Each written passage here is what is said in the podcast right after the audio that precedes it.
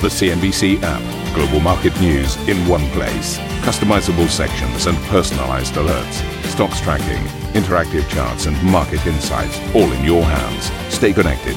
Stay informed. Download the CNBC app today. Good morning, everybody. Welcome to a fresh trading week. You're watching Squawk Box, and these are your headlines. A minister resigns, a legal challenge mounts, but the UK Brexit Secretary Steve Barclay tells me exclusively that the government is working towards a deal, denying accusations that it's not making a real effort. It's been going on for three years. We've already had two extensions. Let's get this done, but it does require the Commission not just to say in public that they will be creative and flexible, it also requires them in private to get into those discussions with us so we get this deal over But the line. Stocks across Asia rise after Beijing tries to stimulate its economy with a triple R cut, while export data shows the trade war with the US is taking its toll. Khalid Al Falih is out as Saudi Arabia's energy minister, plus a warning for the world shipping industry from the US government. Catch our exclusive interview with Sigal Mandelker at the World Energy Congress Forum. We've exposed in these illicit shipping uh, networks and other actions that we've taken is that that oil is going to directly fund terrorist organizations. In this action, for example, we explo- expose that this is an oil for terror network going to the Quds Force uh, and to Hezbollah. Hong Kong protesters look to Donald Trump for support, calling on the US to help bring democracy to the region as demonstrations stretch into their 14th week despite the withdrawal of the controversial extradition bill.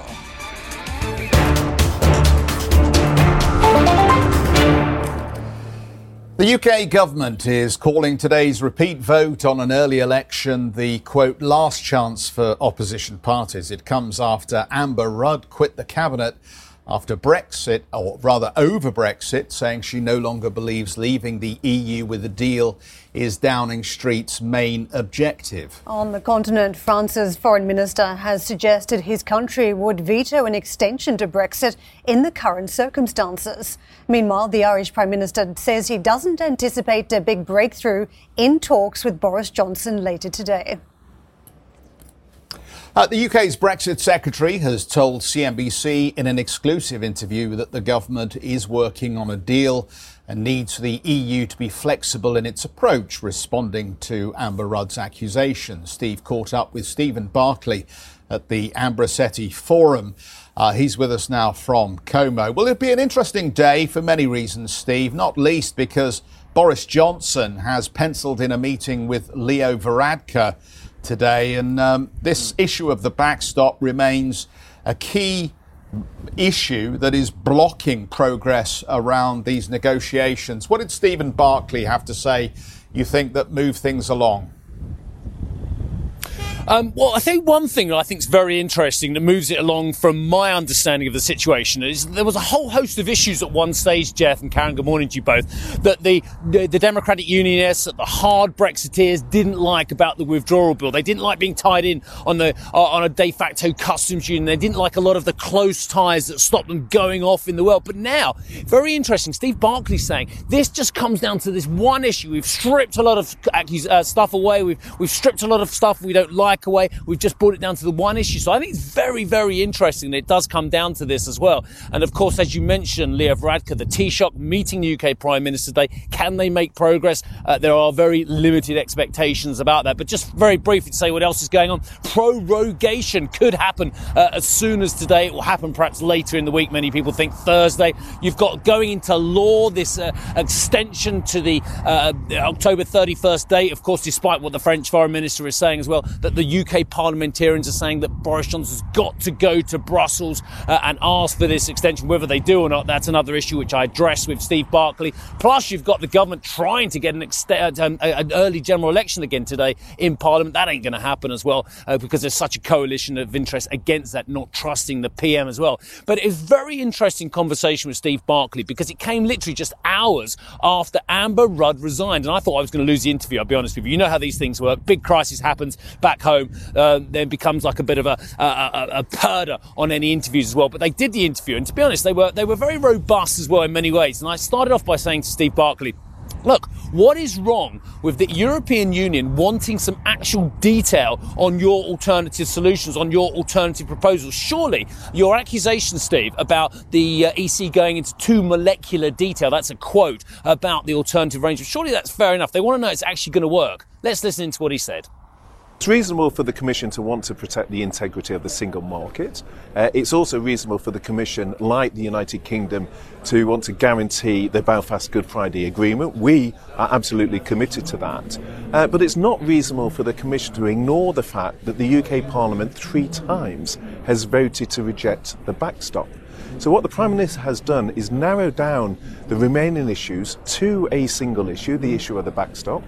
Parliament has rejected it three times, and so we need to work creatively and flexible with the Commission to address that point because otherwise it would require Northern Ireland to take laws over which their voters would not have a say, and that wouldn't be democratic and wouldn't pass the UK Parliament. But the Commission obviously has to be led to believe by the Prime Minister that we're serious about leaving on October 31st. It's something that you and the Prime Minister have said uh, many, many times as well. But given the fact that the Prime Minister appears to have lost control of Parliament, he's lost control uh, of the business of Parliament, uh, he's lost control of his own party uh, by taking 21 members out of the parliamentary party, and he's possibly lost control of his cabinet as well, with, of course, Amber Rudd uh, departing in the last 24 hours. Why should the European Commission spend capital on, on coming to terms with the Prime Minister when perhaps they feel he might not be in charge of British politics. Well, the UK Parliament has been against every option put before it except one, which is the deal without the backstop. That is what the Prime Minister is putting forward. Uh, and in Parliament, yes, many MPs are concerned about a no deal, which is why we need to get a deal over the line. And a deal is doable by the 31st of October, but only if the backstop goes. And the key opportunity for us is to get onto a positive future relationship that builds on the strong ties we have here in Italy, between Italy and the United Kingdom and other member states. But we need to do that with a deal because a no deal outcome will be damaging, whether it's to geographic indicators, whether it's to security to issues within our relationship with Europe. So it's far better to have a deal. That's what's in our interest. But, but Steve, there is a feeling amongst some of the uh, important Europeans that you and I have been speaking to here in Ambrosetti, the ones I've been speaking to, are saying that the UK government hasn't uh, entered into new negotiations with new ideas. In fact, there aren't new uh, progressive discussions going on. Would you refute that? I do refute that. I mean, the teams, uh, the European advisor to Prime Minister was in Brussels on Wednesday for five hours of talks, is there again on Friday. I spoke to Michel Barnier uh, on Thursday. I'm here in Italy this weekend. The Prime Minister is in Dublin on Monday. So a huge amount of effort is going into the talks. But the crux of the issue is whether a test is set that requires continued regulatory alignment in a way that the UK Parliament has rejected. So, yes, let's protect the single market and its integrity, protect the Belfast Good Friday Agreement, but we need to look creatively and flexibly at the solutions in terms of Northern Ireland in order to get a deal. Because what I hear from the businesses here in Italy is they want to avoid a no deal, uh, they want to have a deal, and they want the Commission to be flexible in its approach. Steve Barclay talking to me in uh, international exclusive uh, from Ambrosetti. But look, we've also been talking to a lot of other people this weekend as well. I spoke to the president of the Euro Group, the Eurozone Finance Ministers Group, of course, uh, and I spoke to him and said, Look, are you seeing progress? Are you seeing changes in the negotiating position as well? Listen in. It's a structural change. I keep saying this, and I, I feel it uh, economically, socially, uh, politically. Uh, and we must uh, allow uh, all sorts of economic change agents to adapt to, to it. And we have been doing the contrary. so I think it's more than about time to, to, to, to bring clarity into this process. Uh, whatever is the, the way out uh, of this political crisis. It's quite uh, difficult to understand from external uh, side. Uh, so I won't dare commenting on that on that perspective, but uh, I really urge British politicians to make in, introduce a little bit of clarity into this. And as far as you're concerned, and what you've seen from the leadership across Europe, you would strongly refute any suggestions from Boris Johnson and his government that there's progress being made on talks at the moment, because many Europeans are amazed that A, there are meaningful talks going on, which they don't know about, and B, that progress is being made. So you would strongly refute what the British government is saying again, clarity is certainly is certainly uh, the, the, the word to use. And uh, you're right, uh, we don't see that uh, positive developments uh, going on. So uh, we, we, really need that the political scene talks to the outside world with. In, in, a transparent way and in a way that, that can help us to, to sort out. Really interesting putting the two together, isn't it? That was Mario Centeno, the head of the Eurogroup. Let me just tell you else what's coming up as well. We spoke to a lot of people this weekend, including the Deputy Finance Minister of Germany. Is Germany going to turn on the taps? Don't hold your breath, everybody. That was uh, Jörg Kukies as well. I spoke to Alexis Tsipras as well about progress and how to deal with Europe as well. Uh, Geert Wilders, is the right and populism still alive and well? General David Petraeus on Hong Kong, Iran and trade with China as well. Plenty more to come here from Italy.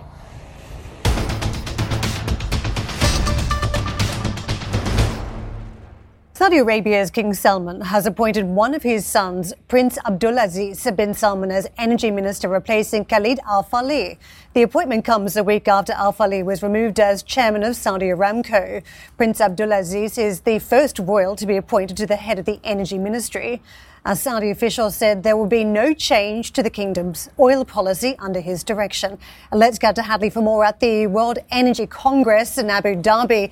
Hadley, can we take that at face value when we know that the stated ambition of the Crown Prince is to try and get that Saudi Aramco flotation away successfully and to do so at a decent price to raise proceeds for his Vision 2030? Absolutely, Karen. I mean, that is the real question, isn't it? But to answer that, I'm joined now first on CNBC by the U.S. Deputy Secretary of Energy, Dan Brouillette. Dan, thanks so much for joining us early in the morning here Thank from the World Energy Congress. I want to kick off by asking you about the news that's really been circulating over the weekend, and that, of course, is the ouster of Khalid al-Falih, a real class act, someone who's been at the helm uh, now of not just the Saudi energy policy, but really the face of OPEC over the last few years. How do you expect this to change things in terms of the energy dynamic?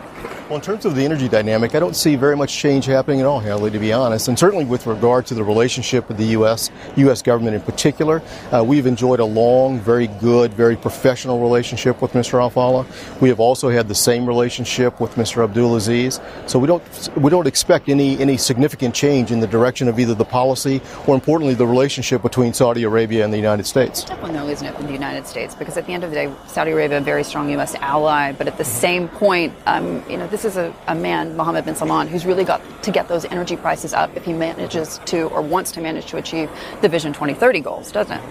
That's true, um, and unfortunately, and something that the president doesn't want to see happening, particularly as we go into an election cycle. He's got a very tough road ahead of him, I must say. U.S. production will continue to go up all throughout 2019 and certainly into 2020. Our own EIA, the Energy Information Information Administration, uh, is projecting that we'll see at least 13 million barrels per day produced in the United States by the end of this year, and that could go up slightly to 13.5 in 2020. So that'll have a, a profound impact on pricing around the world. So he does have his uh, he does have have his work cut out for him if the goal is to raise and raise oil prices. Followed a tough act to follow, particularly with that relationship right. with the Russians, because he was really seen as the face of that relationship, the man who could really drive That's the policy correct. with the JMMC. How do you see that evolving? I don't see that changing very much, to be honest. You know, as we as we have mentioned and others have mentioned in the press, um, you know, Mr. Abdulaziz has had a very very good relationship, a very senior position within the, within his government. Uh, he knows the Russians well. I think that relationship will continue as we have seen it over the course of the last five years. What are you hoping to hear from him later today? What I hope to hear is uh, a little bit more about his vision for what they want to do, not only with regard to oil and gas and Saudi production of such, but uh, what, what are they going to do in renewables? What are they going to do with the rest of the energy portfolio that he is now responsible for? And in terms of your own trip out to the region, you're here at the World Energy Congress. It's an opportunity, as you say, to meet with everybody, the major players in the industry, as well as government officials. But also, you'll next be heading to Egypt. Mm-hmm. Walk me through that. Uh, well, Egypt is a very exciting place as well. We're going to so, see more U.S. investment there. We are. I think we will. Uh, Eastern Med gas is very, very important, not only to this region, but to the rest of the world, particularly Europe. So we're going to be working closely with the Egyptians, with the Israelis, others in this region who want to work with U.S. companies, who want to work with other companies to develop that gas. Importantly, build the infrastructure necessary to get it to market. And that's what I'll be talking about in Egypt when I leave here today. I walk you through, or walk us through really the election cycle. We're coming up in an election. President Trump, of course, wants to keep those uh, oil prices low. What's your price outlook? Because at the end of the day, this is something, as we say, that is a seriously contentious issue for the United States and potentially Saudi Arabia. Sure. Well, as you know, Hadley, we, we don't we don't set our price. Our energy policy is not designed to affect price. That's not what we do for a living. And yet it does. and yet it does because of our production numbers. But you know, the president has an all of the above strategy. Uh, he talks often about energy dominance, and the world often asks, "What does that mean?" It just simply means that we're going to produce as much energy as we can, as cleanly as we can, and as affordably as we can.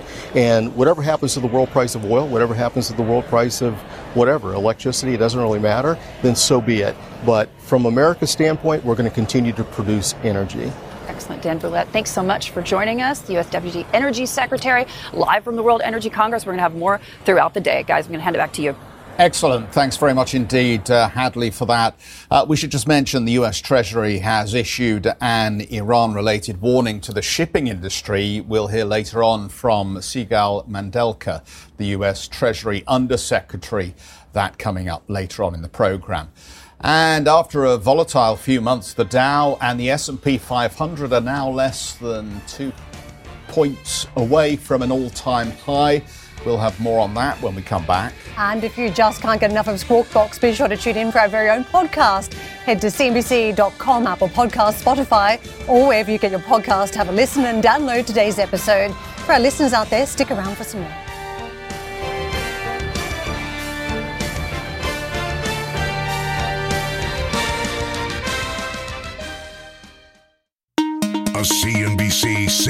Event. East Tech West, CNBC's exclusive invitation only retreat returns to Nansha, Guangzhou, China in 2019. We explore all things tech from artificial intelligence to 5G. Join the world's most prolific investors, inventors, and entrepreneurs as they share their stories and celebrate innovation. Visit easttechwest.com for an application to attend.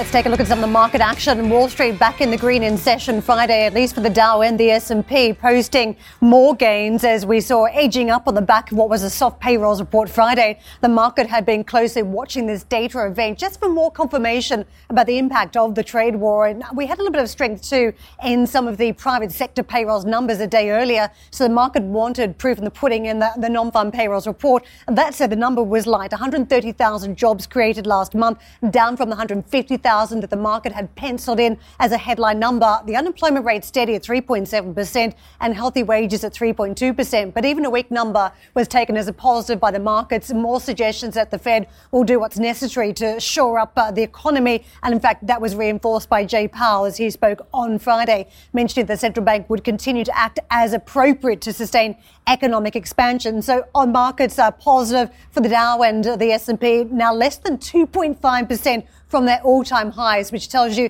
just how far we've grinded higher on these markets as well. Back-to-back positive weeks too for the major indices for the first time since July. A quick look at treasuries and how this all played out for the safe haven trade. We did march up to about 160 level on the US 10-year treasury yield. We pulled back from that level, just down by about four basis points from that handle. And you can see we're slightly higher in the 10-year versus the two-year. So we're about, uh, what, roughly three basis points in that trade. So no inversion and uh, this market on the 2 and the 10 at this point. Uh, the dollar, a few headwinds as we saw some of those yields capped for the dollar, but uh, a lot of cross currents taking place. And don't forget, this week we are watching the ECB very closely for more stimulus, and that uh, has meant we've been trading around 28 month lows on the currency. We're off the 109 handle this morning as we begin the trade, 110.27, but still big risk events for the euro this week. Sterling, as we saw last week, huge roller coaster trade for that one on the Brexit developments and more news flow to watch out for this week. 122.77 is where we start out the trading week. Dollar also trading a little bit firmer versus the uh, week, I should say, versus the Japanese yen. Yen closely watched today with some negative news flow out of the Japanese market around the economy. I want to take you to the oil and gold trade. All eyes on the developments out of Saudi Arabia over the weekend, the replacement of the energy minister and what that could signal for the production quotas uh, that you've seen from OPEC plus. But so far, 57.18 on WTI. We have bounced more than 1% on that trade, also with Brent as well. Gold back in favor, a bit of a safety trade this morning.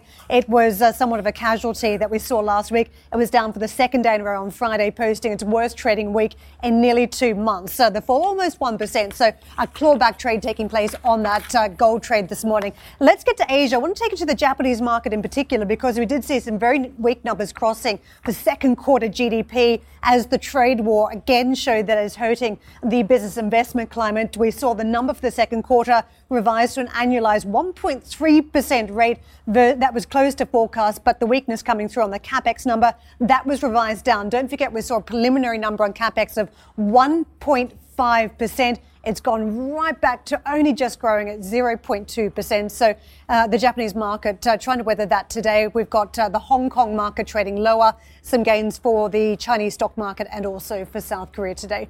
The opening calls, I mentioned the ECB and all eyes later this week on what uh, any stimulus presented from uh, the central bank from Mario Draghi could do for the stock market. But this morning you're seeing mostly green areas for the Italian market, the German market, and UK market. A little bit of a patch of uh, red, a slight weakness there in contrast for the French market so far. So how much risk on, I think, this week and how much is going to be due to central banks? I need to congratulate you this morning. Because? Do you know why? No. Because you're Australian. Oh and Australia something? retained the Ashes. Woo-hoo. So this was a game of cricket, and I won't uh, bore our audience by going into the internals of uh, the game of cricket. Right. But what was important about Sunday's session was that England came out with a strategy to just try and stay batting the whole day to try and get a draw. And the reality is they were outclassed and outplayed and outbowled. But there were a lot of English men and women in the stands in Manchester who were hoping, hoping that ultimately England could achieve what was almost unachievable. And the reality is, I think there is a line across here because, quite frankly, hope in sport is one thing, but hoping in, in investing is slightly different. And I'm not sure that hope is a proper investment strategy. Here we are, you've just told us the markets are headed higher. We've had a strong session out of Asia, and yet the fundamentals are really ho hum this morning. We came out of a headline jobs number on Friday that didn't look particularly fantastic. Okay, some of the internals were acceptable, but it wasn't a strong headline number. The Chinese data over the weekend around imports and exports was negative. It was was an indication that the trade war is having some impact. These were not good numbers. We got a triple R cut from the Chinese. Mm-hmm. The Rabobank analysis on this, that'll free up 900 billion yuan of new liquidity. That is pretty much just one month of total aggregate financing. That's a drop in the ocean compared to perhaps what the Chinese economy actually needs at this point if we're going to stimulate to get back to those 6 or 7% growth numbers. Hope is not an investing strategy, and I hope people who are buying the markets this morning understand why they're buying them. We've seen this movie before. We've seen this type of play on, the pitch before. It's a repeat of very much that you get weak economic fundamentals and you hope the central bank will step in, which stimulates the market. Therefore, you have a risk on event and stocks go higher. The only problem this time round is the, the level of ammunition. I mean, the United States slightly different in that they did bank something uh, post financial crisis. The other central banks haven't. I mean, if you look at Japan today, the response is that uh, there are hopes in about a week's time the BOJ could do more do more when we've got negative rates, do more when they've tried every trick in the book to stimulate the economy. That's meant to be a positive for the stock market. Same with the ECB this week. Uh, and finally, last week we, we had someone, a market participant, around the set saying, well, this is a bit of a problem when we've got negative yields and we could be looking at a German recession. Going into recession with negative yields doesn't give you much room to, to stimulate, does it? And I think that's a problem. At what point do investors say, well, this time could it be a little bit different if central banks don't have any room to stimulate. You know, we're expecting them to do so, but at what point does risk on get capped to the upside because central banks are tapped out?